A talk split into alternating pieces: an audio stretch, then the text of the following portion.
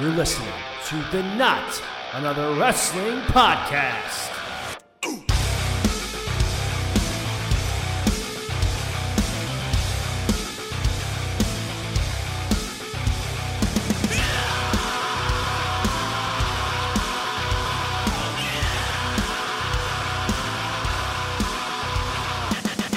All right, let's get to it. Welcome. This is another special edition of the Not Another Wrestling podcast. My name is CJ Palmisano, as you may or may not already know that, and I'm being joined from the Making Kayfabe podcast. I'm being joined by Dylan. What's up, man? Hey, hello. Thank you for having me on your show. I really appreciate that, man. Of course, this would be second time. Uh, we I've mentioned before I've had Bryce and Dylan both on my show for Making Kayfabe back in December.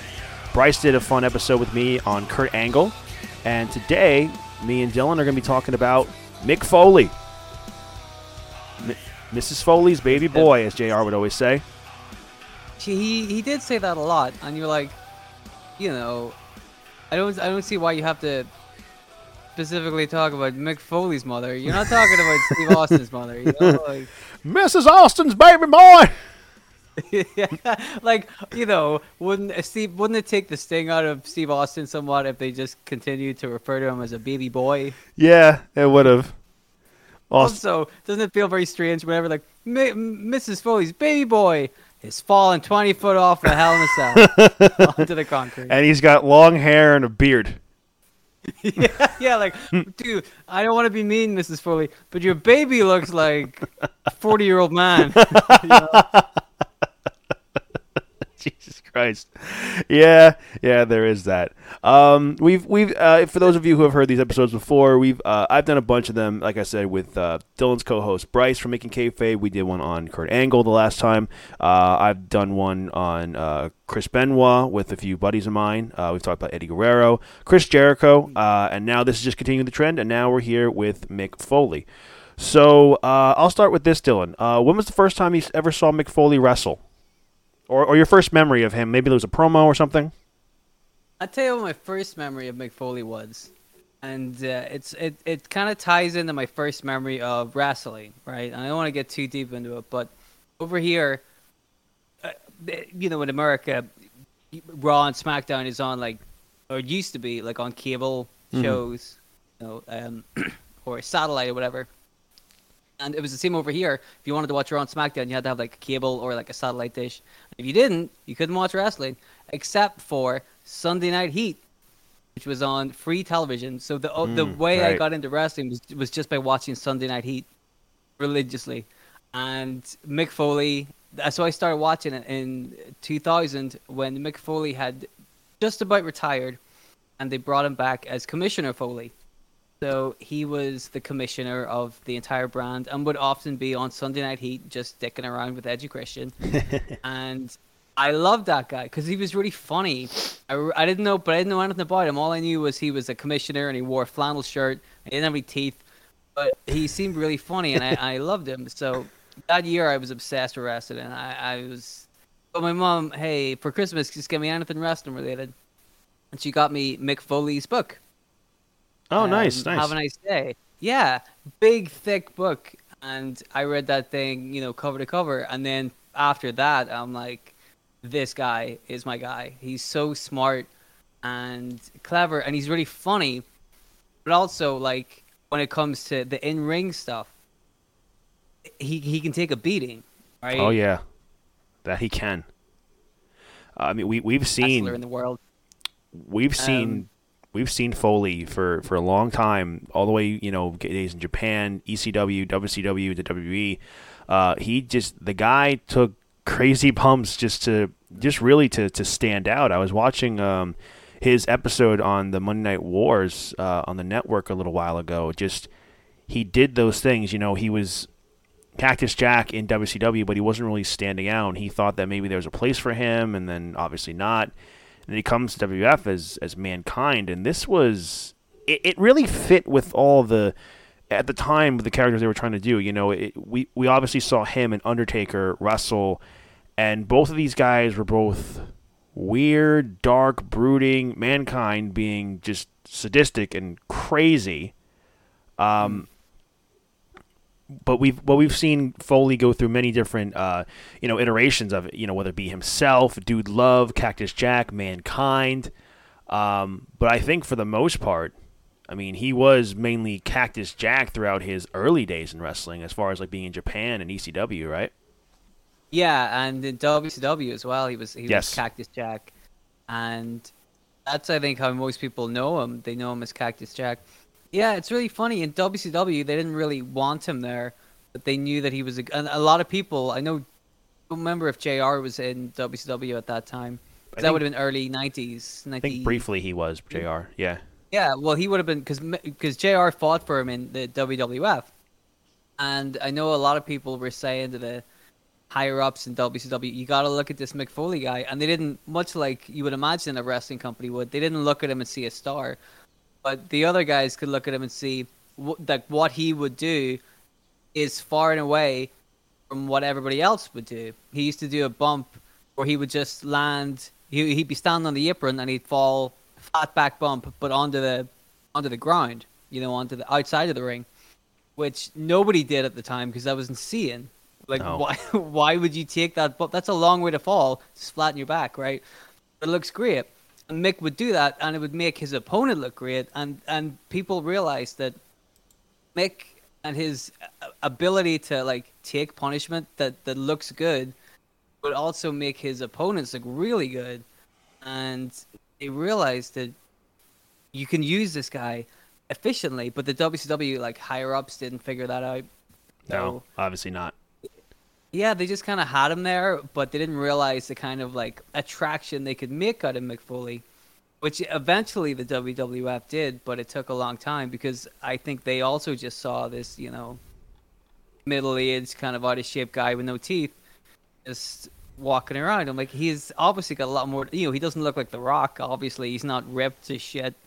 You know, I mean, but he, he can offer stuff. He's like an alternative. He's a good guy. He's like a perfect kind of heel to have to go up against a lot of those babyface champions, for example, because he can take a beating and keep coming back. And how does a champion, you know, survive Cactus Jack, etc. Like there's stories to be told there, and I think people just totally missed the boat, you know, when he first started out. in WCW for sure, they didn't have any kind of plan for him, you know. Um, and even when Jr. vouched for Foley to come in, they want they didn't want him to be Cactus Jack. They wanted him to be uh, this new character, as mentioned, Mankind. You know, the vignettes. He'd be in the boiler room and he'd be saying how mankind is tortured, mankind is hurt, mankind is sad, and he's talking about himself and mankind in a way too. You know, with the rats in the boiler room. You know, his feud with the Undertaker. Um, you know, that was stretched on for a long time. You know, it was in like the when the company was transitioning into being the Attitude Era. You know, we obviously know when we think about the the the famous Hell in a Cell match with Taker and Foley, where Taker just throws mankind over the cell, and J- Jr. like, "As God is my witness, he's broken in half. Good God Almighty!" Like just the classic Yeah. call there, and it goes to where you were saying that he would take these insane bumps just to make his opponents look great, and even though like he was a heel for a lot of the times, you know, as mankind he was heel for a bit. Dude Love he was a heel as well, but he he just took these crazy risks and he took did, did these insane things where people just loved him. You know, they just like they they they he earned his respect. Like you know, like the age old thing of like being a great heel in wrestling. You know, you'll you'll earn the fans' respect just by how great your heel work is, and that just kind of makes you a babyface. Um, and I think that's very clear in the the Hell in a Cell uh, match with Undertaker. I was actually rewatching that one today in prep of all this. Just how insane that fall is, and then how he took the choke slam from the top of the cell, and that wasn't supposed to happen. No, yeah, that one. Now you see, that's my that's probably my favorite wrestling match. Even though, as you are well aware, there's very little wrestling in it. Yeah, very little, very little. very very little wrestling. But at the same time, like that match still gives me chills. You know, you watch it and you're like, you can't fake this. It's all real, and it all looks like it really hurts. And it it's did. all you know it's it's it's incredible to watch and yeah the the going the falling off the top of this, being thrown off the top of the cell was supposed to happen, even though that's a really scary looking bump. Like Mhm. you know, but I- think everybody involved were like, well, at least you know, like now it's over. Now we can you know finish the match, hmm and they didn't anticipate the second bump, which is where Undertaker choke slams Mick Foley or Mankind on top of the Hell in a Cell structure, and the panel falls through. Yeah. So Mick Foley falls through the cell, right flat onto the back, onto the onto the canvas, and a chair falls out of the cell as well and hits him smack bang in the, the middle of the face. yeah, that's right. Knocks knocks his tooth out, Yeah. and He's that's smiling. like all of that. He's Yeah. smiling maniacally with the tooth in his nose. And JR's like, oh, look at him. He's smiling. He's smiling. I'm like, this guy's nuts. Well, apparently he was knocked out by the chair hitting him in the head, and Oh, he wow. didn't know he was doing that part. Like a lot from what I've heard, everything after that is him kind of on autopilot. Oh, wow. Um, that I did not know. Yeah. Well, also at that point, whenever he's smiling at the camera, he he, he realizes something is in his in his nose. He's trying to figure out what it is, and then he realizes that it's his tooth. So it's just a bit where he's just kind of like waggling a tooth is landing in his nose, and the camera is you know filming him obviously, but it seems it almost seems like he doesn't remember there's a camera filming him. You know? Yeah, if you say he's, kind of he's there. if he's just on autopilot, like man, like I, I can't imagine that. You know, you just you had this planned big bump where you obviously okay, you're gonna get thrown off the cell, you're prepared for that, but then you're taking this other big bump and like you're it's just supposed to be a regular choke slam. You're no one is expecting this choke slam, this choke slam in the middle of uh, uh for the cell to to break loose, you know. And then I remember. Uh, Foley got uh, thumbtacks as well because then Undertaker like he choke slams him through uh, onto the thumbtacks, and then I'm pretty sure was is it twice he does that or does or he does like a, a power slam and then a choke slam. Yeah, well, that's the thing that a lot of people also forget is that after that big choke slam spot through the cage, there's still like five minutes a match. Yeah, Like they keep going. there's still like way more to it, and you're like, what? How? Like that's insane. So to see Mick Foley gleefully throwing these tacks out onto the floor, you know, after the shit he's gone through, you're like, the, uh, something's up with this guy. He's he, like, that's how you put it over. How do you think the mankind character isn't seeing? Look at that match. yeah. Like no, no. That's how you. Tr- that's how you truly prove the the character, and you. Re- and back then, when you truly believed all these people were these people, you know that Steve Austin was Stone Cold Steve Austin, The Rock was The Rock, and Undertaker really was this spooky guy who had mystical powers, mystical powers, I should say, and and mankind was just he was just insane and will do anything and everything to to win. Um, but that match is. I I think it was. We could safely say that was the night where mankind Mick Foley was made as a star, as a superstar, as they say. Um, and and he was a very, I would say, a pivotal point in the Attitude Era where he may have not been like Rock or Austin, but he was still a very very important part. I mean, one of my favorite Foley matches in those days, and maybe my favorite one, maybe my favorite Attitude Era esque match was when he won the title against The Rock. Oh yes. on Raw. Um. Yeah, yeah, yeah. That's uh. Well, that's an interesting one. To I assume the part of the reason you would pick that as one of your favorites is because of the the feel good moment of it. Yeah, You know, I was I was um cuz I remember watching that young I was young as a kid. Like when I was uh, in the Attitude Era, I couldn't watch a whole lot. Um I was my parents like I think they actively tried to make me not watch wrestling. I don't think about Mm. actively, but like just like, you know, they wouldn't tell me. But cuz I I stumbled upon, you know, Austin spraying the beer. Uh I vaguely remember the the mankind match. I don't I don't even remember if I watched it live or if I saw it like I don't know re- I I don't know but I remember when I did see it for the first time it I was a young kid and I was just like it is a very feel good moment that you want this guy to win like you clearly even if you don't really know the whole story behind it you can tell who's the good guy and who's the bad guy based on the crowd and just how they're reacting Yeah. to him Mankind is clearly the good guy. Everybody wants him to win, and Rock is the super dickhead bad guy who everyone's tired of. And nobody wants him to win. Nobody wants him to go and win the title. And he just it's and I say it's the most Attitude Era esque match because of all the interference from Shane Yes. to Vince to, to DX, and then when Austin finally comes out, we people go nuts the chair. He just whacks Rock in the head, and then Foley wins the like it just for that alone is the most Attitude Era esque match probably back then, and at least I can think. So that match, it was yeah, like I said, the the most Attitude Era booked match there was that I could remember. Um, and even Foley running around with the title, and you know, like my two little people at home, yo, I did it. I'm pretty sure, didn't he say, yo, Adrian, I did it too? like Yes, did. quoting Rocky as well. Rocky. yes, he did. you, you gotta respect him, man for for pulling that stuff out. I believe he also talked about how he was going to go to Disneyland. I Probably. If, I think that was on the tip where he's like, "What are you gonna do now that you're champion?" He's like, "I'm going to Disneyland." I mean, that's what every Super Bowl team said. It's a very cliche thing, and there there is always the the joke of like, you know, oh, what is it?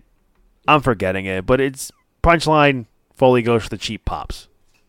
Yeah, well, pretty much. Although he also does love going to like theme parks and Disneyland, so I think he legitimately was. Going Yeah, he does. I think he does. I think he legitimately does love that shit. Yeah, Foley. It was a really fun moment to see Foley finally win the title, um, and we all kind of thought. I mean, at that point, he was going to be going to Mania as champion, but he didn't. The Rock did. But um, that that goes back to the thing of like you know he wasn't necessarily, um, he wasn't necessarily like the Rock or the Austin type of guy, but he was like, I I compare Foley's rise to the top similar to Daniel Bryan in the sense where he's not the guy the company wanted to push and that they wanted to be the face of the company, but the fans wouldn't allow the company to deny them of how much they love this guy. I mean, Uh, yeah. It's it's can- sim- I can- similar. I mean. I mean, th- let's look as far as in ring and character, they're polar opposites, Mick Foley and Daniel Bryan. but but, but but as, but as far as their connection with the crowd, it was very similar. Yes, I do see where you're coming from from that point of view. You know, um, and I don't at all blame the WWE for not putting Mick Foley in like that WrestleMania main event because you know, logic. We everybody knows it's gonna be Rock Austin. You know, Yeah, so for Mick Foley, you know, this I don't even. how do you compete with Rock and Austin? You I know. that's I don't even remember what Foley did that Mania. Was he like a special guest referee or something? WrestleMania 15, Um, is that 1999? I believe so.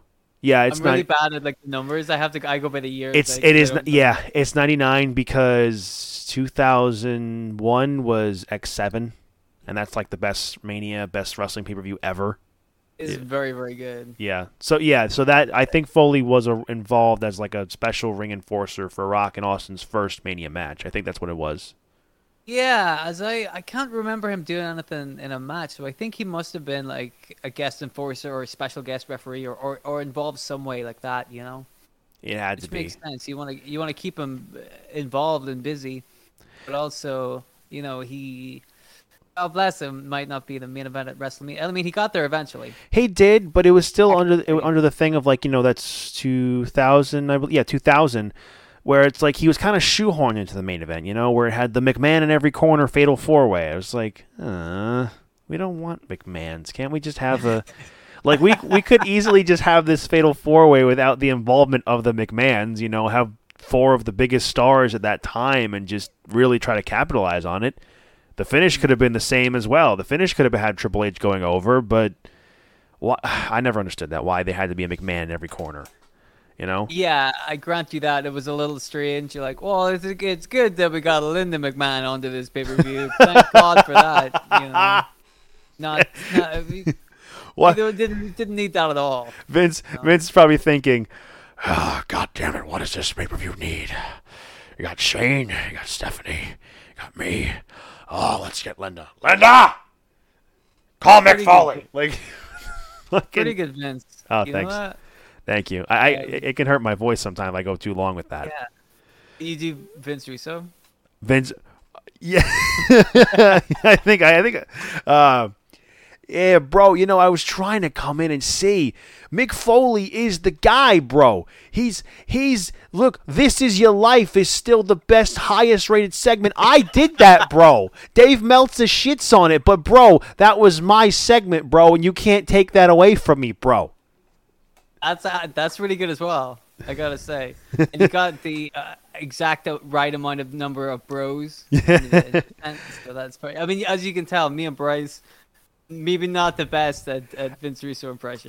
Well, when I listened to the, your most recent episode, you guys were doing. You guys have gotten a lot better with the impressions. I mean, the more you do, the practice makes perfect, obviously. But I'm yeah. from the area, you know, the New York, New Jersey area. Like that's uh, there. I've met so many guys who speak like Vince Russo. So many, it's ridiculous. Yeah, but, see, that's the thing. We don't we don't have that exposure. Like all all we can do is listen to Vince Russo tapes over and over again. It's a good. I'll be honest it's, with you, it's a good thing. Tough. It's a good thing you don't have the exposure because some of these people, where, where I live, you, you, you could be surrounded by a bunch of Vince Russos. Oh boy! And not in the not in the good way. I don't know what the good way is. um, I would say the good way is him making having those good ideas that made wrestling really great. I mm, I yeah, would say that's the good gotta, way. You gotta filter through like a hundred bad ideas to get that one good idea. Yeah, that is very true. That is very true. That's why he had Vince back in the back in the Attitude Era. Anyway, exactly, exactly. Anyway. Then, yeah, I forgot. We were talking we were about Foley, Foley but but we did we said Russo. Um, and in my impression, he he was behind the highest rated segment. I think still to this day on Raw like rock this is your life. Like it was over 9 million viewers. That's insane. Yeah. Which is also weird because if you hear other people talking about that they didn't like the segment because it went apparently it went like way over time. Mm-hmm. so it screwed up the timing apparently vince didn't like vince didn't like yeah, it either. Vince, vince, didn't like it. Um, other people just thought like this has nothing to do with wrestling. Why is this yeah. taking up half an hour of our show? Yeah. Like at the time, the people involved didn't seem to be too invested in it. But, like you said, the audience did. The audience ate it up. Segment in, in wrestling history, and now you might say that has dictated the pace for pro wrestling wrestling right now, where it has nothing to do with wrestling. Yeah, it goes on way too long. Yeah, oh, way too overindulgent, and yeah. man doesn't understand it. That's exactly yeah. where we're at right now. That is where so, we're at right now. Yeah. Um, so in a way, maybe Rock This Is Your Life ruined wrestling in a lot of ways. well, that's funny because I was actually talking to. I do another show. I'm gonna really fucking plug my my own shit now, but I do another oh. show. Oh, that wrestling doesn't make sense on on YouTube with another friend of mine. Oh, that's awesome. Thank you. And we were talking about high spots and, and things like this, and we were talking about the blood and guts match from Made up. Wrestling. Yeah, yeah, yeah, and how big, big cage matches like that all feel ruined now. Ruin's probably not the right word, but impossible to top or you know, the, the, it's a very daunting task to, to, to try and do a big cage match because they have to follow in the footsteps of the Hell in a Cell match. That Hell in a Cell match like changed the game overnight. Mm-hmm. Um, much like that you know this is your life segment does seem to like it's it's impacted the the current wrestling metagame a lot more than people thought it would mm-hmm. because now not only are big cage matches or big structure matches very prominent they also have the added pressure of trying to do a Mick Foley-esque bump in the middle of it which is never a good idea because you know number one Mick Foley probably shouldn't have been doing those bumps to begin with and number two not everybody is Mick Foley so, you know, again, as much as I love that guy to death, it, he, eh, just just other people trying to imitate Mick Foley directly or indirectly has like negatively affected uh, the wrestling business. I think you know if you think about it like that. I see where you're coming from, especially with the whole Hell in a Cell thing. They, you know, there are people who are trying to get this Well, I wouldn't say for WWE's Hell in a Cells in past recent years. I don't think we necessarily see those. The, the one that comes to mind is when Ambrose and Rollins had one back in like 2014 or 2015, um, where they both fell off the cell. But I can't really think of too many of them. But, I, but there are some where like in the blood and guts match that recently just happened you know with the whole jericho uh, bump from mjf um, which Yeah. which which personally i didn't mind the bump i just hated how it was shot i think that was the main problem and jericho like Yeah. legitimately hurt himself I was when i was watching dynamite this past week uh, i you know i thought he was just selling the injury but bryan alvarez and dave meltzer apparently reported he actually fractured his elbow That blew my mind, dude. He took the safest looking bump in history, and i know and he still hurt it Still still hurt hurt. himself hey hey And man Mick, Mick Foley, Mick Foley took two of those bumps and kept on, and then was like, "Throw me on thumbtacks." You know, Anyway. keep going. speaking of yeah, back to Foley, I guess. Um, so th- there's countless matches where we've seen Foley just again just take all these insane, crazy bumps. Um, I would say even the, his matches that he had in the early to mid 2000s, he's still going nuts. Like we think about like uh, the Triple H matches he had leading into that WrestleMania, where he did the Street Fight and Royal Rumble, and then the the Hell in a Cell match and No Way Out. Th- I mean, those two I think are two of Foley's all-time best matches. Really, I, Yeah, you know what? I I think that the second Hell in a Cell match he did, the one against Triple H, I don't think that gets enough love. no, it doesn't. I everybody talks about the street fight, and fair enough, dude. That street fight is incredible. oh, it is. It, it It's so so good. But I I think that it's so good that people kind of forget about the Hell in a Cell match, and that also has a lot of good stuff in it. You know that the ends. You know the end spot. You know what I'm talking about. Mm-hmm. yeah, where he, Beautiful. you know, uh, Foley wants to take this barbed wire he just lit up on fire, and then he wants to pile drive uh, Triple H onto it. Then, then Triple H just flips him over and boom through the through the cell again, and he goes Again. through the ring. yeah, I mean, again, he does it again. I mean, with that, we have to imagine that Mick's like, all right, fuck it, let's just do it.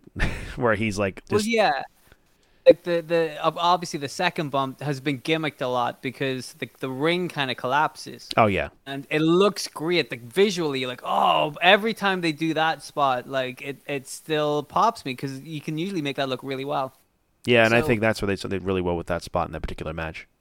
Yeah, so I think that like you know, s- second time around, the way they were able to persuade Mick Foley to do it is that it was going to be a much safer and actually planned out bump. You know Mm-hmm. that they could gimmick and make it look great, but also make it look legit.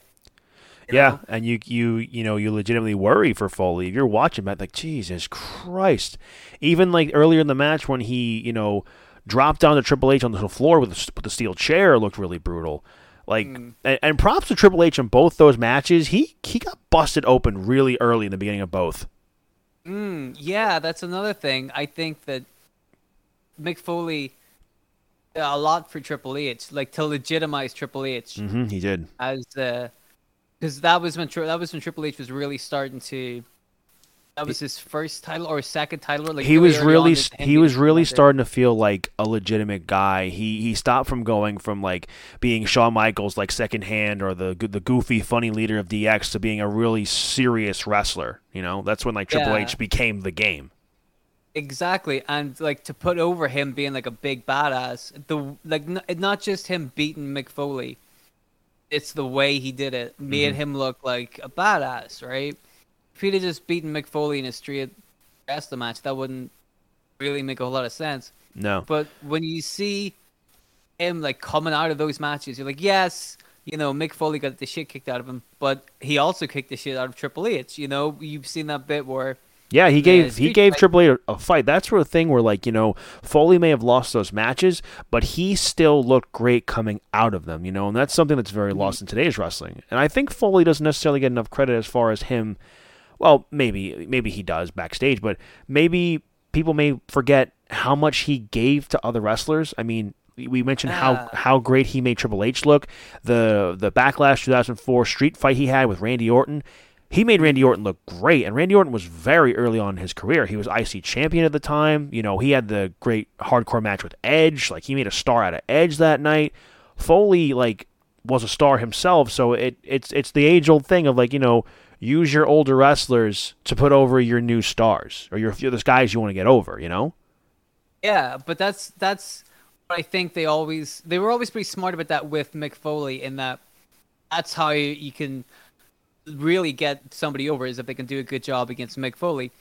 Because I, you know, obviously I'm biased because I think Mick Foley is he's my favorite wrestler, but mm-hmm. I also think that he's such an instrumental part of the Attitude Era, not because he was taking crazy bumps off, you know, because that's what people remember is him taking the bumps, but that's not what made him so pivotal.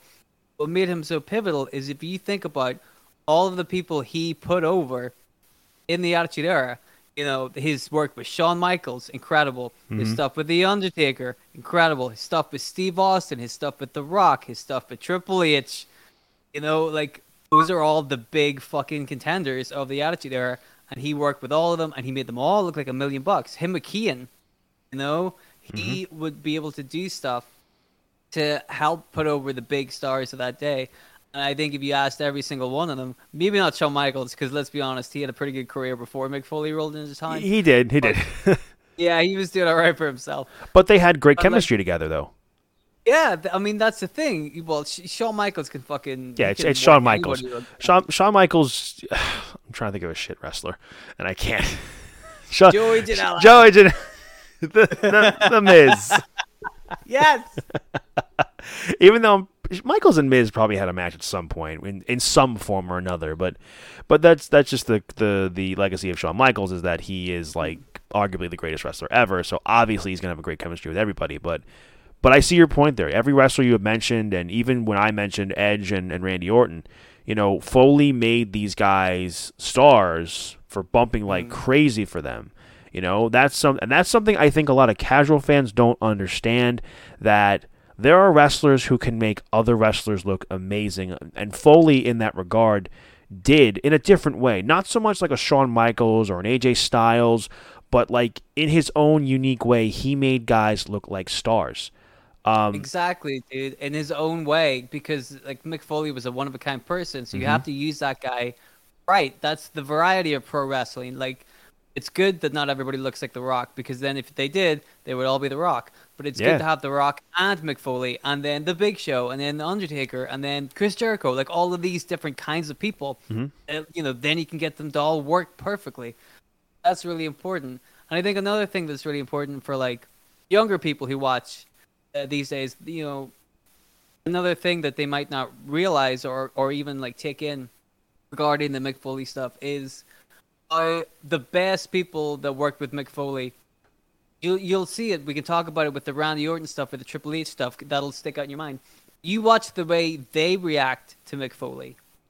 Like that shit's so important. Yeah. The way that, like when Mick Foley takes his shirt off and it's it's the Cactus Jack t-shirt underneath, and Triple H is shitting himself because he realizes he has to fight. Yeah, that's the other big thing. And you know, Foley had, as we all know, these three unique characters of Mankind, Cactus Jack and Dude Love, and there was like a different level of intensity with each guy, and he really.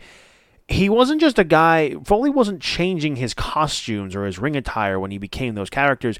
He was changing his personality like an actor would, you know. Dude Love was a very much of a have mercy, very you know ladies man as he was yeah, yeah, he was a fun guy. He you know he could he played up the heel role as well when he was fitting with austin and dude love but like mankind was you know there, there are two separate sides to mankind where we saw the crazy sadistic mankind and then we see the the real side of mick foley mankind when we saw him win the title when he was working with the rock and we'll get to rock and sock connection in a little bit. But cactus jack is like the most dangerous side of Mick Foley. Like like you just said, like watching those matches with Triple H and Randy Orton, like they are they're legitimate they they sell for him they look scared that oh shit cactus jack is coming even the raw when cactus jack debuted and he faced triple h yes. like that oh, one like it like, was street fight or something then yeah like, like they i think so it was some kind of hardcore match street fight mankind and dude love are speaking to each other and then it comes cactus jack like Yeah, on the on the big screen, they're all having a chat. like uh, love that dude, kid. dude loves on the on the Titantron, and then he comes. Oh, it's my dude, mankind. Hit me up here, and then you, you clearly see Gives they. high five to himself. yeah, and then Jr. and King are like, uh, King's like, look at him, he's crazy. Jr. He's talking to himself. like, Now here's what's weird about that. Like that is kind of goofy and silly, right? I mean, but that was say, the "Oh, that's- Attitude Era. But that but that worked for that guy. It did. It did. You know what I mean? Like that. We, the thing about that is what happened there was Mick Foley did some camera trickery, right? Nobody, Yes. nobody's saying, "Wait a minute, I guess they're three different people," right? I mean, idiots would think that, but yes. Well, Vince Russo's like, "How did you do it, bro? I just saw you." what the heck? Um, yeah, Oh. so I thought it was a rib, uh, but. Um, but, but Oh, it's, it's it's still not you know it, it works with the mankind character and it's not outside the realms of possibility. It's like kind of it's got that goofiness that mankind would bring to something. Mm-hmm. When Cactus Jack comes out, it's all business. It's all serious. you It's like, it. oh no. Yes. That's when you knew shit was going bad when Cactus Jack was coming to to fight. Like because those two Triple H matches in the early 2000s, that was Cactus Jack versus Triple H. It wasn't Mick Foley. That was Cactus Jack. He wore the, the shirt and he had cactus on his on his uh, on his tights. You know, that's when you knew shit was going bad with Mick Foley. Like if you if you pissed him off enough, Cactus Jack is coming. It it, it, it reminds me it reminds me similar to like when the demon was used with Finn Balor. Um, because in the main roster it was like I mean that's another podcast for another day about Finn Balor. But I think with his thing in the beginning with the with the demon, like I remember reading reports that Vince said he didn't want it to be um, he wanted it to be special. He didn't want it to be like overused. And there were certain points where the demon was special and when he did come out it was uh, a thing. So like the wrestlers would sell like, oh no, the demon's here. I, I I'm in trouble. And it's a similar Right. thing with with Cactus Jack, Mick Foley being Cactus Jack. Like, oh no, Cactus Jack is here. I thought I was getting Mankind or Dude Love or or whoever. And that also brings to like the Royal Rumble where he showed up as all three. and he didn't didn't win it. no, Three chances. Still couldn't win it. Oh. Um, but that, that's a really important thing because uh, even then you get across the idea that the mindset is different for all these three. Because then you really do start to think, oh, the, well, the gimmick is he has a split personality because the gimmicks are all the you know, they're all very different, mm-hmm. right? yes, So you love, you would imagine, you know, you won the lottery with that one. He's probably going to be the easiest one to take down because his mindset is more on loving and you know he's doing a dance. But on the flip side, the Cactus Jack persona uh, has spent years, you know, getting the shit kicked out of him and fighting back. That's the hardened, battle worn mindset to Mick Foley, and you're like, well, I don't want that one because that one's you know when he's in that mood, then he's going to be really violent. yep. Whereas when You're in he's a in the dude love mood, yeah, when he's in the dude love mood, we could maybe just sit around drinking champagne, you know. But and then when he's when he's mankind, that's like the wild card. You're like, I don't know what's gonna happen. You don't You know, if you're gonna it- get it- crazy mankind or if you're gonna get like Mick Foley mankind. You don't know. mankind. exactly. You know, he could be talking to you with a sock puppet, or he could be putting that sock puppet down your throat. You Mm-hmm. don't know with mankind, so he's like the perfect in between, and they play it like that, and they don't they don't stray outside the realms of of the logical possibilities that they've already set in place, right? Mm-hmm. And it's I, I do see where you're coming from with the the Finn Balor thing because it is a spectacle, and when they do it right and they do it like it's a great entrance, it looks brilliant, and you always get the idea, especially in the early days, that uh, the demon Finn Balor had a different mindset to just Finn Balor, and Mm-hmm. that when he dressed up, not when, not when he dressed up, but you know what I mean, like whenever he yeah, was, but when he was in the paint, I know what you mean. yeah, when he was fully in the demon, you're like, well, now he, his mindset is different, and he's up to something. So like, Plus, he worked that's all believable. Plus, he Yes, wor- exactly. Balor worked differently when he's the demon, and same as Foley when he he worked differently in the ring as these characters, and that's what made him so great.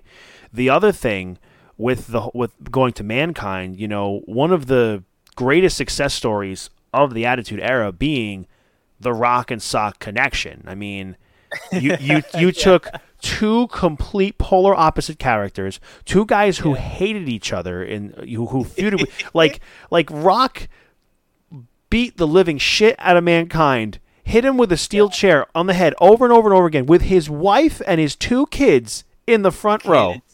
Just But, but and the thing then about that is he did that like seven months prior to them being a tag team. yes, you know? that that is true. Like time, you know, time happens, wounds heal, and all that and all that shit. But The Rock was probably like, you know, I've hit Mick Foley over the head with 17 chairs shots. He's not going to remember. He probably thinks they're best friends, you know? But it goes to like we see the whole Mr. Socko thing. We saw that in the first and when Vince was in the hospital, like, hey, it's Mr. Socko, and people just took to that. And then Mick wanted to like, I, I want us to be known as the greatest tag team in the World Wrestling Federation ever. And then Rock and Sock Connection, you know, they'd be in the ring together, and you see um, uh, Rock's doing his his shtick, and he's like, and nobody, and the Rock means, and then Foley just cuts him, and the Rock means nobody. And just kind of like, oh shit. Yes, And Rock right? would It's- scold at him. He's like, dude, you just stepped on my line. It's again, it's like the two guys knowing exactly what character they're playing because the the way the Rock would look at Mick Foley, you know, like with that that look of disgust on his face, you know he doesn't want to be part of that team. But at the same time, whenever they were in a team, Rock would fight just as hard as he always did because mm-hmm. he was on a team with. He might not like the guy, but he was in a team with this guy, and so he was going to look after his teammate. And so, like that dynamic, God, I wish. That's one thing you you just wish they'd been able to do that a bit longer. And you know, Yeah. logically they couldn't because the They- Rock. The Rock is the Rock, and and Mankind is Mankind. They're two. They were two huge stars on their own. Like it's Hmm. probably t- still today the best odd couple pairing WWE has ever done. T- like th- Yeah. they were the most successful odd couple tag team. And that, and there was a shit ton of them back back then. There was is. So, oh yeah, I mean, yes. Uh, well, at least back. Listen, I will take two megastars who who work well, and have great chemistry together as an odd couple tag team, rather than two people who still need a lot of work and have zero chemistry together any day of the week. Yeah, fair enough. Um, yeah, I, I, I, I think you'd be hard pressed to find any, an odd couple better than The Rock and, and Mankind. They you could really, argue a few, but but to me, Rock and Mankind just they they just stand out as the best. You know, I mean, we talked about this as your life before. I mean, I my favorite part of that entire segment is the end. Was supposed to be for Rock's birthday. He's like, well, the Rock appreciates just everything you do for here. The Rock's birthday is May nineteenth. You dumb son of a bitch. What I love about that is The Rock just let all he let it happen. He was like, "Yep, do the whole thing." This is not right, but I'll I'll see. I'll, hu- I'll humor it. him. I'll humor him. Yeah, I'll take a kick. Yeah, if you're giving that kick, I'll take a kick. Oh, I get to talk shit about my high school gym coach. Why don't you take that whistle, shine that some bitch up sideways, and stick it up your candy ass? Like, that's it's. It was just the best of both of them. They brought out the best, like you know, Rock going like, in the millions and millions, and then Mankind going with the dozens and dozens. of Mankind. Exact, right. The, the the modesty between the two of them. You know what I mean? Like The Rock is very flamboyant and and talks about his millions of fans, and Mick Foley is a little bit more modest, and he's like, "Well, there's probably four people who like me." You know. Where the whole crowd is cheering for him just as much as they are the Rock. yeah, it's true. It's like, but uh, but again, the joke works because like, you know, the the comedy works in a in a in a wrestling point of view. You know, they're not just doing it like again, like that. You could, if if you really wanted to, I'm sure you could scrutinize that segment for for being a little bit outrageous. But the point, the crux of the segment is these two people don't really get along, but they're trying to get along to be a tag team, yeah. and and you see, and the crowd tag the crowd was eating it up. That's the thing. The crowd was eating it up. And he, and even like um foley said he's like you know some people like it was in the uh mick foley attitude the monday night wars episode i was watching on the network. Like where they're saying like the names that foley was given were not the names that were appearing up on the on the screen. It's like it's like rock here's your third grade teacher miss uh mrs parker and then it shows uh miss adler on the third like your third grade history teacher and then it says third grade english teacher But nobody Like, cares, right? no nobody cares. cared nobody cared it was so good But a part of that is because The Rock and Mick Foley both are tremendous on the mic. Yeah, They're- absolutely. They, they captivate people, and of course The Rock does because he just exudes charisma. Like you listen, you listen to him when he talks, you just do. And Yeah. again, because Mick Foley's a different kind of cat, he has a very different verbiage and a different um, way of speaking. But again, he knows what he's talking about. He's an incredible promo. That guy, that guy can talk, right? He's a smart dude. That's the thing. If like if you're gonna be a good promo, you have to be a smart dude. And The Rock and Mick Foley, two of the, I, I would say two of the best promos in the business. So if you give them half an hour to just make fun of clowns and The Rock's high school teachers, you know what I mean? They'll they'll run with it. They will. They, will run with it. they will have the power to to have that audience captivated. Again, it's like the Shawn Michaels thing, but with um, a, a goofy, gimmicky segment. It's like they can make anything good. Yeah. Right? And I think that's part of the problem these days is that a lot of a lot of people don't expect when they become a professional wrestler to start doing bullshitty comedy segments Mm-hmm. on Raw, right? That's just not part of their, their gimmick. They don't expect to do that. The Rock and Mick Foley just. uh, You would imagine that's the kind of stuff they were doing to each other backstage. Anyway, Yeah, just ri- like- ribbing each other, trying to pop each other, and then you know Foley talks about like, you know, like uh, the the ratings. There's always like Foley says in his little segment in the episode where he's like, you know, we were literally at war with WCW and we were fighting for our jobs. And Rock comes up to me after the, week after the This Is Your Life segment. He goes, "You hear about the ratings?" He's like, "Nobody wanted to be a part of that segment that made people switch the channel over to WCW." When he told me the rating, I thought he was joking me. I thought he was just ribbing me. It's like you know nine, ten thousand, however much it was, and that's really when the the uh, people really start switching over. The other thing I failed to mention with the whole Foley winning the the title was that episode of Raw was pre-taped. So Yes. and Raw wasn't live every week on Monday like it like it is now, at least for a little while back in the Attitude Era. Um, so Bischoff would try and get spoilers on WCW and be like, "Why would you want to tune it tune into what happens there? This is what happened there. Not much." And then he, he gives the results of what happened on on Raw. Tony Schiavone, he he'd read them to Tony Schiavone, and Schiavone would say them over the over the uh, the, the the feed.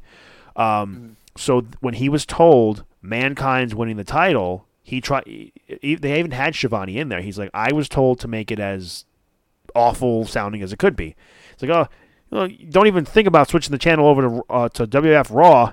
Here, Mankind, Mick Foley, he's gonna be winning their title. yeah, that'll put butts in seats.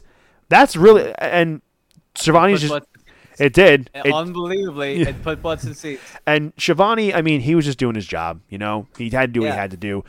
But that's such a boneheaded move by WCW.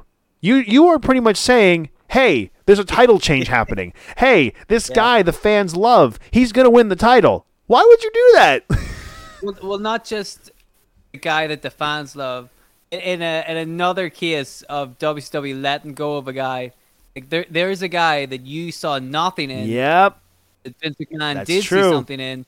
He made the, he became the champion, and once again, you look like an idiot. Like that's not the first time Eric Bischoff has let somebody go, and they go to the WWE and make a fucking million dollars off it. You know, Chris, Chris Jericho, Eddie Guerrero, Chris Benoit. There's a few. Steve Austin. Yeah, Steve Austin, the biggest one. like, Like, as- you gotta, you got as Eric, like for Eric Bischoff by that point to see all these other guys going over there, especially Steve Austin that he had contracted and he let go, and then he does it to Mick Foley. You're like, you gotta be It's not a like what? Like you're smart. Like Bischoff was smarter than that. Like I don't know. Maybe he just tried it. I would have thought so. he did what he tried. I mean, I guess at the time he did what he tried to do to try and make people to keep watching WCW, and it just backfired. Probably didn't. Probably didn't. Probably didn't even think of like, oh, this is foolproof, and like, oh no, it's not. they they switched. Well, that's that's one of the things I don't, I didn't like too much about WCW in that time period was that they did a lot of um, underhanded stuff. they did a lot of stuff. Not not that, but they did a lot of stuff that that broke kayfabe. Yeah, they did a lot of stuff like that, and they would say, "Oh, the shows have been taped. Ah, you, we already know what's gonna happen." I'm like, that kind of ruins the fun. And then I think, yeah, I think it ruins the fun because then when people did switch over, they weren't taught. They they didn't give a shit that it was taped because Yeah. that wasn't the point of it. They just saw Mick Foley winning a belt that he yeah. The people wanted him, deserved. And there were a lot of people back then who were like, who would probably flip flop between Raw and and and Nitro, and be like, and I mean, enough people were watching both to be like, oh, Mick Foley's gonna win the title, cool. Um, you know, we talked about Foley's career overall. We've said like you know how just the amazing stuff he did, even toward the t- tail end of his career, putting over guys like Edge and Randy Orton. I mean, he did come back, you know, in the 2010s. He wasn't really wrestling. Uh, he showed up here and there. Like I remember he showed up during like CM Punk's feud with like John Laurinaitis of all people, um, which I don't know. Um, I don't know if you ever heard ever heard about this story, but did you know like in 2000 August 2012, Dean Ambrose was trying to get a match with Mick Foley at SummerSlam that year. Uh, yes, I did know that because they uh, they actually came surprisingly close Yeah, getting that done because I think Moxley was in FCW at the time. He Mm-hmm. had just started there, and they were. This was right before NXT became a thing. and before the were- way before the Shield too. Oh yeah, yeah, way before he got called up to the main roster. So they were trying to think of stuff for Moxley to do. I think he did something with William Regal, if I'm not mistaken. I'm not And sure, but I'll I take thi- your word for it. I'm, I think he did something with William Regal, and I, I feel like the reason he did that thing with William Regal is because the Mick Foley thing didn't work out. Like they were going to, Oh, they were okay. seriously close to doing an angle. Yeah, with Foley. like he was Moxley was showing up to like Mm. signings Foley was going to, like trying to make it feel real and organic, but like I guess Foley it says like doctors couldn't medically clear him for in-ring competition. But could you imagine that? Like Jon Moxley, Dean like- Ambrose versus Mick Foley. Like that to me would be you know how people were like Sting and the Undertaker that's gonna be uh, like a dream match but Mm-hmm. you know let's Sting and the Undertaker in like whatever you know 2017 or whatever that's we all know that's not gonna be a good match right it would have I mean, it could have been passable. It. It could have been passable, but but yes, yes. and to me I'm like because I love I love Dean Ambrose and or Jon Moxley if you will and the idea of my all-time favorite Mick Foley possibly fighting against this new guy who I just discovered called Jon Moxley really that that got me interested. I'm like, this could be incredible. And again, you know that you know by that point Mick Foley wouldn't be able to do a lot, but because the two of them were so smart, They could have worked. incredible. They could have worked around it if if doctors had Those, cleared those Foley. guys, oh those my two guys could definitely have figured out a way around that. I mean, you know? you can when you watch like really hardcore like CZW matches Moxley has done, or even even the the uh, the lights out match he did with Omega in Full Gear in 2019. Like you see, Moxley is heavily influenced by hardcore wrestling from guys like Mick Foley as Cactus Jack. You know the the uh, the exploding barb the barbed wire death matches in Japan, you know, guys like Yuji mm. Nagata, just like Moxley is a fan of everything, and Foley is a big influence as far as the hardcore stuff. Like I, I've seen videos where like someone took like a chainsaw and like is starting to like use it against Moxley's head in CZW. I'm like, oh my god, this guy's insane. So I could imagine that. shit. I could imagine the stuff. They're both very smart guys where they could have worked things around where Mick could do the best he could, where he's not really getting hurt so much and he's making Moxley look like an absolute star. Unfortunately, that never happened. But he did get inducted into the Hall of Fame in 2013 by Terry Funk. Yeah, yeah, yeah. Boy, him and Terry Funk have had some some good times. They have. We, we say? Some say, Um, some say too much good times. Oh yeah, they beat the hell out of each other. Oh, yeah. a lot, Yeah. and uh, it's always lots of fun. I think they they must have done that in the big three. I I know that Cactus Jack and Terry Funk had a thing in ECW, Yeah, they did. and I feel like they would have been around in WCW at the same kind of time.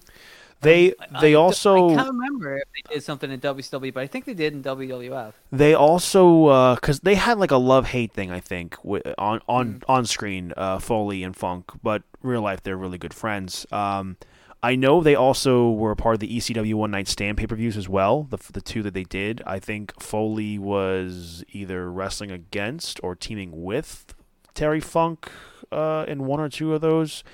He, he did that there. Um, you know, And then the Japan matches, of course, that they yeah, and where he also where where he also lost his ear to Vader as well. Oh, that was in Germany, That I was- think. It was in Germany, but like even still, like go, going back then, like Yeah, exactly. that's kind of like- some stuff we we kind of skipped over. Like Yeah, that's what got him to the dance to come to the states for like WCW and ECW, like the shit he did in Japan, the stuff he did with the the famous Vader match, like. that's a big reason why Cactus Jack wasn't working in ECW because he was around everybody who was doing the exact same thing as him. Well, that's uh, well. I think part of the reason why he worked in ECW was because he uh, started the anti-hardcore thing.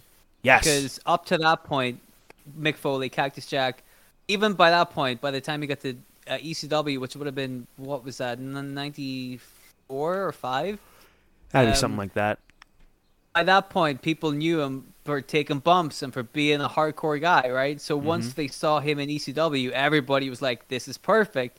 This is exactly where Mick Foley should be. You know, he's gonna finally be able to do all these hardcore bumps and and make us all so happy." And then he comes out and does this anti-hardcore thing, where he won't do any hardcore matches, and he loves Eric Bischoff. Like he, he Yeah. even wore the big Eric Bischoff's face on him, calling him Uncle Eric, and the crowd hated him. Like, yeah, they they talked about that in the so Monday Night Wars thing. Paul Heyman's like, you know, to Mick's credit, he took an incredibly huge risk in ECW Yeah. with doing that. he could have got like all he had to do was keep doing his thing, and he would have got over perfectly with that audience. But he didn't. Like he flipped the script and made some incre- like you've seen the promos he did from ECW. That shit was incredible. You know what I mean? Like even then, you're like, this guy, he knows his shit. I think because he really just wanted to like because there were so many other guys like him doing a similar thing. He didn't just want to be another fish in the pond. He wanted to stand out. To his credit, he did not as a babyface, but for sure as a heel. Um, but that's not what the fans wanted to see Mick Foley at. They wanted to see Cactus Jack. They wanted to see him in ECW, which for a brief time he was. He was Cactus Jack, like the Cactus Jack we all know and love. Yeah. But he what? But he did it. He made a a career decision. You know. Uh, jumping back. Well, Oh, oh, go ahead. Go ahead. Well, I sorry. I, I think that that's a really important thing as well. That um, that younger people need to take take attention to as well. In that Mick totally could have just done his same old thing and probably gotten over with the audience, but he showed a whole other side to himself by doing that heel stuff and do a lot more promo work than he was doing before. He showed like that's that's really important. Is that people these days for sure think you have to give everybody everything all the time. That's not the smart way to do things. No, no, it's the not. smart way to do things is to give people what not what they think they want, but what you know they want. You know what I mean? And that reminds me of a like it was a quote Terry Funk said to somebody one time. I think it was he was working Balls Mahoney in ECW. They were having a match, and they weren't even doing anything too, you know, crazy. But the audience started chanting "boring" at them, right? At, a, at, at Terry Funk, for fuck's sake. The audience, very fickle, uh, ECW hardcore audience, started chanting, chanting hard, uh, started chanting "boring" to Terry Funk. So what he did was, he, whatever they were doing, he got up and uh, just put Balls Mahoney in a headlock, bam, in the middle of the ring, and just sat down, and let and let let them boo him. he said he says to Balls Mahoney, "Listen, man, always remember this: they're not working us, we're working them." I'm like, that's That's that's that is it. that's it. That's that because everybody wanted to do some big dive or flip or whatever, and he said, "Fuck that," and he sat in the middle of the ring with a headlock for ten minutes. Like that's what people don't get these days. And that's what Foley was trying to do. That's Yep. what he was trying to do in ECW. He wasn't trying to just, you know, go with the status quo. He was trying to stand out, and he was working the crowd, as Terry Funk was saying to Balls Mm-hmm. Mahoney. Um, And it makes sense. It's like it's so obvious. yeah, You know, it's their business. They know what they're doing. The audience, the audience think they know, and that's always the hook. If you let the if you let the audience control the magician show, it's not going to be very good. You know, but if the if the magician makes you think you're in control and he's pulling the strings the whole time, it's gonna be great. yeah. I mean, to to be fair though, modern day WWE could use a lot of more fan input because they, they think everything they're doing is great, which is not. Yeah, yeah. Uh, anyway, so we talked briefly that Foley got inducted into the Hall of Fame in 2013, which is a, re- a really fun fun clip after his uh, induction. He just goes, "I never beat Chris Jericho," and then Chris Jericho's like, "That's right, you never will." So they have a little fun little spot, like Foley hits him in the head, and then Punk comes in and does the three count, one, two, three, and Foley pins Jericho at the Hall of Fame, which is nice and It's- fun. Exactly, it's a wonderful thing, and like if you look at all three of those guys, it's it's perfect for all of them, right? Yeah. It's it's it's that kind of goofy mankind thing that he would do, and Jericho being this like arrogant heel. Always willing, always willing to. Uh, Jericho Yeah. always willing to make a fool out of himself as a heel. I don't think he was a heel that year, but in that particular situation, they were having fun. They were having fun. And yeah, exactly. Punk Yeah. also being He a big fan of Foley. antagonist. Yes, in that little tiny bitty mini storyline.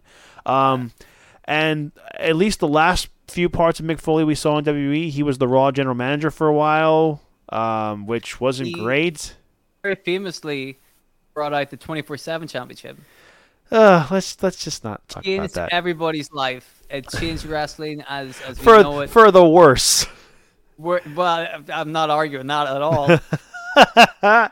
um, I think this is a, probably a good time uh, to compare Raw general manager Foley to Commissioner Rick Mick Foley. oh, well, I mean, it's got to be Commissioner Foley. Obviously, it's Commissioner Foley, but got to be Commissioner. Foley was like demeaned every chance they had to put him and Stephanie on screen together. Like every chance, it's just like Stephanie's just belittling Mick Foley, and she's belittling tr- decisions he makes or lack thereof. It's just like, what, what? Why are you doing this to this man? Why are you doing this to Mick Foley? Yeah. Well, I think again, it's part of their like lack of long-term logistical storyline stuff. Because if you look at it from a from that kind of point of view, Stephanie McMahon was kind of a heel. She was like the authority-ish kind of person. You know, she was she was the uh, authority figure that people could hit, and she, therefore she was being a bitch about it, right? Mm-hmm. And to be fair, very easy to hit Stephanie McMahon. She's she's she's very good at that. You gotta say, very very Yeah, she's great at playing a being heel. She's great at that. Yeah. But the problem is, like nowadays, if you look at Stephanie McMahon, she's not on TV, and then when she is on TV, she's just like bigging up the women, and that's kind of it. Like they didn't. Hmm. If if Stephanie McMahon was still a heel authority figure today, all that Mick Foley stuff would have made sense. But as but of course, as it is It now, doesn't- it's just somebody. but that's the thing is, like, with- old man. You know? with, with Steph, it's just another McMahon in power, and this we we've seen it before, you know. And Stephanie, like you know, at that time, nobody was gonna get revenge off of her until Ronda finally came in. But I think with that, like one of the things, one of my favorite things of Foley, and this is another like segment of his, when he was Commissioner Foley, and mm-hmm. I believe he was Commissioner Foley. I, I could be wrong, but when him and The Rock are standing in the ring together, and they're just going back and forth. This is way after Rock and Sock Connection. He's like, you know, I mean, I hope that's what is that what you think, Rock? He's like, well, that's like it doesn't matter what you think. And gets one on the Rock, and then the added bit of him rolling out of the ring. Running around going, Foley, Foley, Foley, Foley, and rocking the ring, just having a smirk on his face, being like, ah, he got me. He got him. Yeah. I I, thi- love that because the rock because it's genuine. The rock's like shit, dude. He got like live on TV. he's he like he's he's him." trying not to laugh. He's trying not to laugh, but he knows Foley got him, and that's what that was so great about those segments too. Is that they just let people be them. They just let them go out there and be like, "All right, cool." Like it, it worked. It it just it just worked. You know. Um. I don't know if you ever heard this story. It- It's in the I think it's in his first book. Um, but Mick Foley tells a story where they were doing a house show, and on house shows you have a little bit more freedom. Yeah. to, to kind of clown around and stuff like this. And I think that it must have been the last segment or something was the the feel good, you know, send the audience home happy. And it was somebody coming out, and maybe it was like after a TV taping, because you know sometimes after a taping they'll, you know, all the big stars will come out. Yeah, they have some the dark audience, whatever. segments. Yeah, yeah, yeah. Yeah. So it was something like that, and and he sent. I think they sent the Godfather out, and he came out and started talking about how pimping ain't easy, and then the Rock came out and interrupted him, and he came up with some kind of rhyme. I don't remember what he said, but it was like you know, not pimping ain't easy, but something else, you know. And then Steve Austin came out, and so like there's a big list of people who just kept coming out one after each other because they kept coming up with a new rhyme. Pimpin' ain't easy. And Mick Foley comes out and he's talking about. He's like, "Let me interrupt you guys. I got to tell you, know, your stories are lovely, but this all this reminds me about the time I used to work on a, on a crab fishing boat. You know, we'd be out on the high seas for days. We'd, we'd be away from our families. We have to work this machinery. The the the sea would be just beating on us day in and day out. Let me tell you, fellas, shrimping ain't easy, and the fucking like crowd losing. Shrimp, Shrimping ain't easy. shrimping ain't easy. That's such a Foley thing to do. Foley thing. Because It's you can't because you can't see Mick Foley being a pimp esque guy. You can't see him being like a player type of guy. He's a family type of guy. Oh man, ain't shrimping ain't easy. And it's just cheap little like puns too. Yeah, That's a Foley a thing. Shitty joke. it's a terrible joke. But then again, when you see Mick Foley doing it, you're like, God damn it, he did it again. But it's Foley though. It's Foley. Oh Yeah. man. I think um I guess the last few bits of this this episode, man, um I guess we can just talk about uh what our favorite things about Foley was. Uh first I'll ask and you probably I, you probably already gave this answer, but you'd say your favorite Foley match is the the Hell in a Cell match with Taker? Oh, probably. I mean, it's incredible. You know. Um, but I do like the ones with Triple H as well. And then kind of like a low key favorite of mine is SummerSlam '99 main event, which is Steve Austin versus Triple H versus Mankind. Oh, because forgot about I that remember one. what. it- I'll be honest with you, it's not like a great match, but it's a very nostalgic match for me Mm-hmm. because, like I said at the time, because it was so hard for me to watch. I can't, you know, I couldn't just go on to the network and watch a Mick Foley match back in the year 2000. It was very hard for me to find an actual Mick Foley match, and my friend had SummerSlam '99 on a VHS tape Wow. back in the day. And I watched this Mick Foley match, uh, and it was for the championship. And I'm like, let's be honest here, fellas. Steve Austin, Triple H, Mankind. I think I know who the odd one out is. You know, I think I know who's gonna lose. And son of a bitch, m- m- like Mick Foley won. He he won the championship. And I'm like, holy shit! Like I I marked out. Like I you know jumped up and was like so happy. Neglected the fact that Mick Foley's title reign at SummerSlam '99 lasted for one day. He lost it the day after that Yeah. on Raw to Triple H. But I, I couldn't give a shit. I'm like, he did it. Like that's he beat Steve Austin. Yeah. it's a big deal. It is. know? It was. I forgot about that one. I mean, for me, uh, obviously, you think about the Taker uh, Hell in a Cell match. You, you think about, um, you know, I mentioned like the Randy Orton match he had Backlash 04. Um, man, my favorite Foley match though.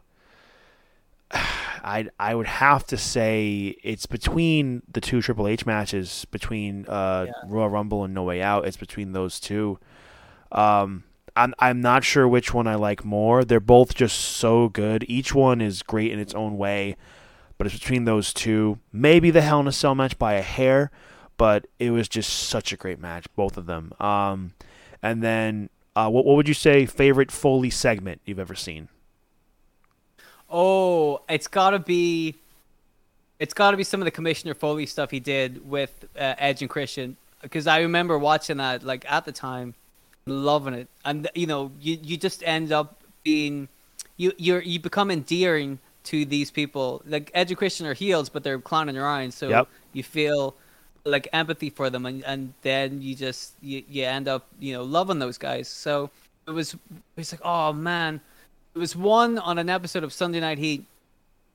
The, I so I don't even know if other people have seen this, but Edge and Christian were the tag team champions, and Christian wanted some double gold, so he wanted a shot at a title, and Mick Foley said, "I'll let you have a title shot, but it's for the light heavyweight championship, which means you have to drop ten pounds by the end of the night."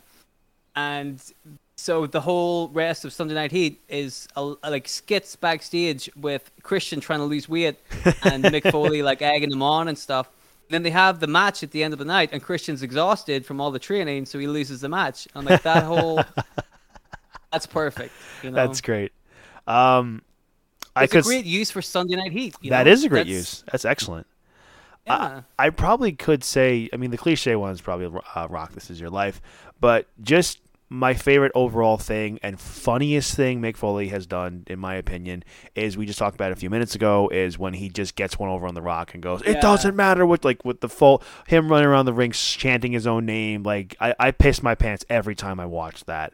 I Um, I think that's what does it. It's the it's a victory lap. Yeah, that's that's it? that's what gets it is Yeah. the victory lap. Yeah. Um, He's so happy. and finally, what is your favorite uh, character of Mick Foley, whether it be Cactus Jack, Mankind, Dude Love, or just Mick Foley himself in later years?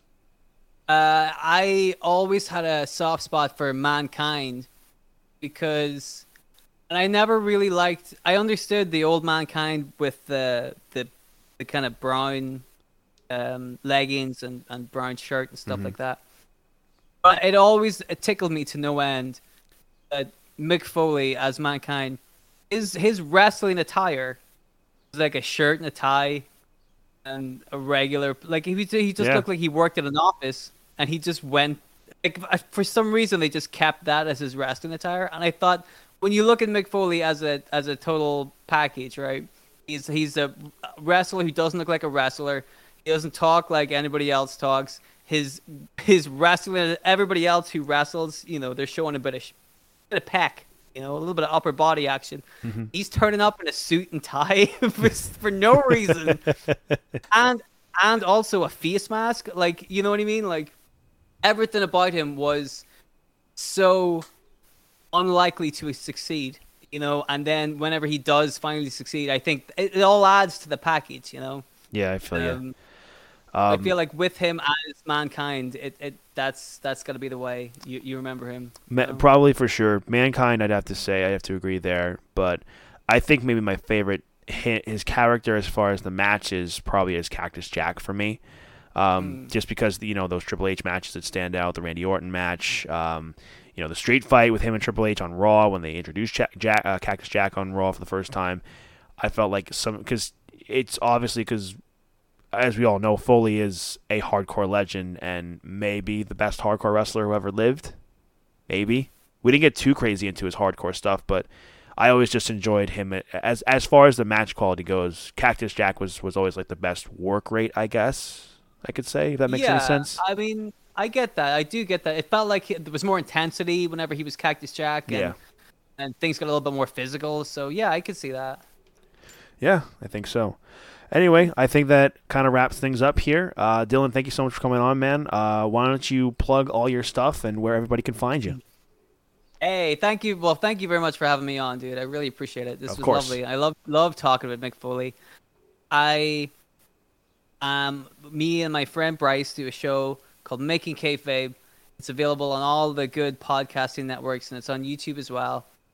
And we've been going for a couple, of, like a almost a year, maybe a year, longer than a year. And we're going on to season four. That's important. So if you're listening to this now, go on podcast apps, search for Making Kayfabe. We're on season four. It's gonna be really good. Lots of good stuff. And then I also have another show I do on YouTube called Wrestling Doesn't Make Sense. It's a YouTube exclusive show, so um, you can go on there, and that's a little bit more low key. Uh, Making Kayfabe is very um, prepared, produced. You know, a lot of uh, time and energy goes into that. Wrestling doesn't make sense. It's a little bit more low key and just us talking about uh, wrestling in general. So if those are two things you're interested in, yeah, feel free to check it out. And that's it. So yeah, thank you. All right. Well, go find uh, Making Kayfabe on Spotify, uh, Apple, wherever your favorite podcast app is, and go check out. Uh, what did you say it was? What's wrong with wrestling? Or wrestling doesn't make sense. wrestling doesn't make sense. I I was close enough. Uh, I mean, Uh, it, yeah, it's same same difference, right? okay. I just hope there isn't a show called "What's Wrong with Wrestling." Otherwise, people are going to search that instead of your show. it's wrestling doesn't make sense. That's what it is. Wrestling doesn't make sense. YouTube. Thank Forget you. the other show. Fuck the other show. Unless you know, we should make another show called "What's Wrong with Wrestling," and then we can do- redirect people to back to our show. Why do I? I'm. Why do I feel like somebody? I feel like that is a show, and I'm. I I re- hang on. I, I'm looking it up right now on my phone. What uh, what's wrong with Oh my god, it is. it is? Oh. Oh, my! I knew it. Oh Jesus! But hang on, are they active though? Are they still active? They could not be active anymore. They have a, they have a website. What's wrong with wrestling? Many have called our show the funniest wrestling podcast. Oh, I don't know about that. I don't know about accept- that. You know, you know, you better watch yourself.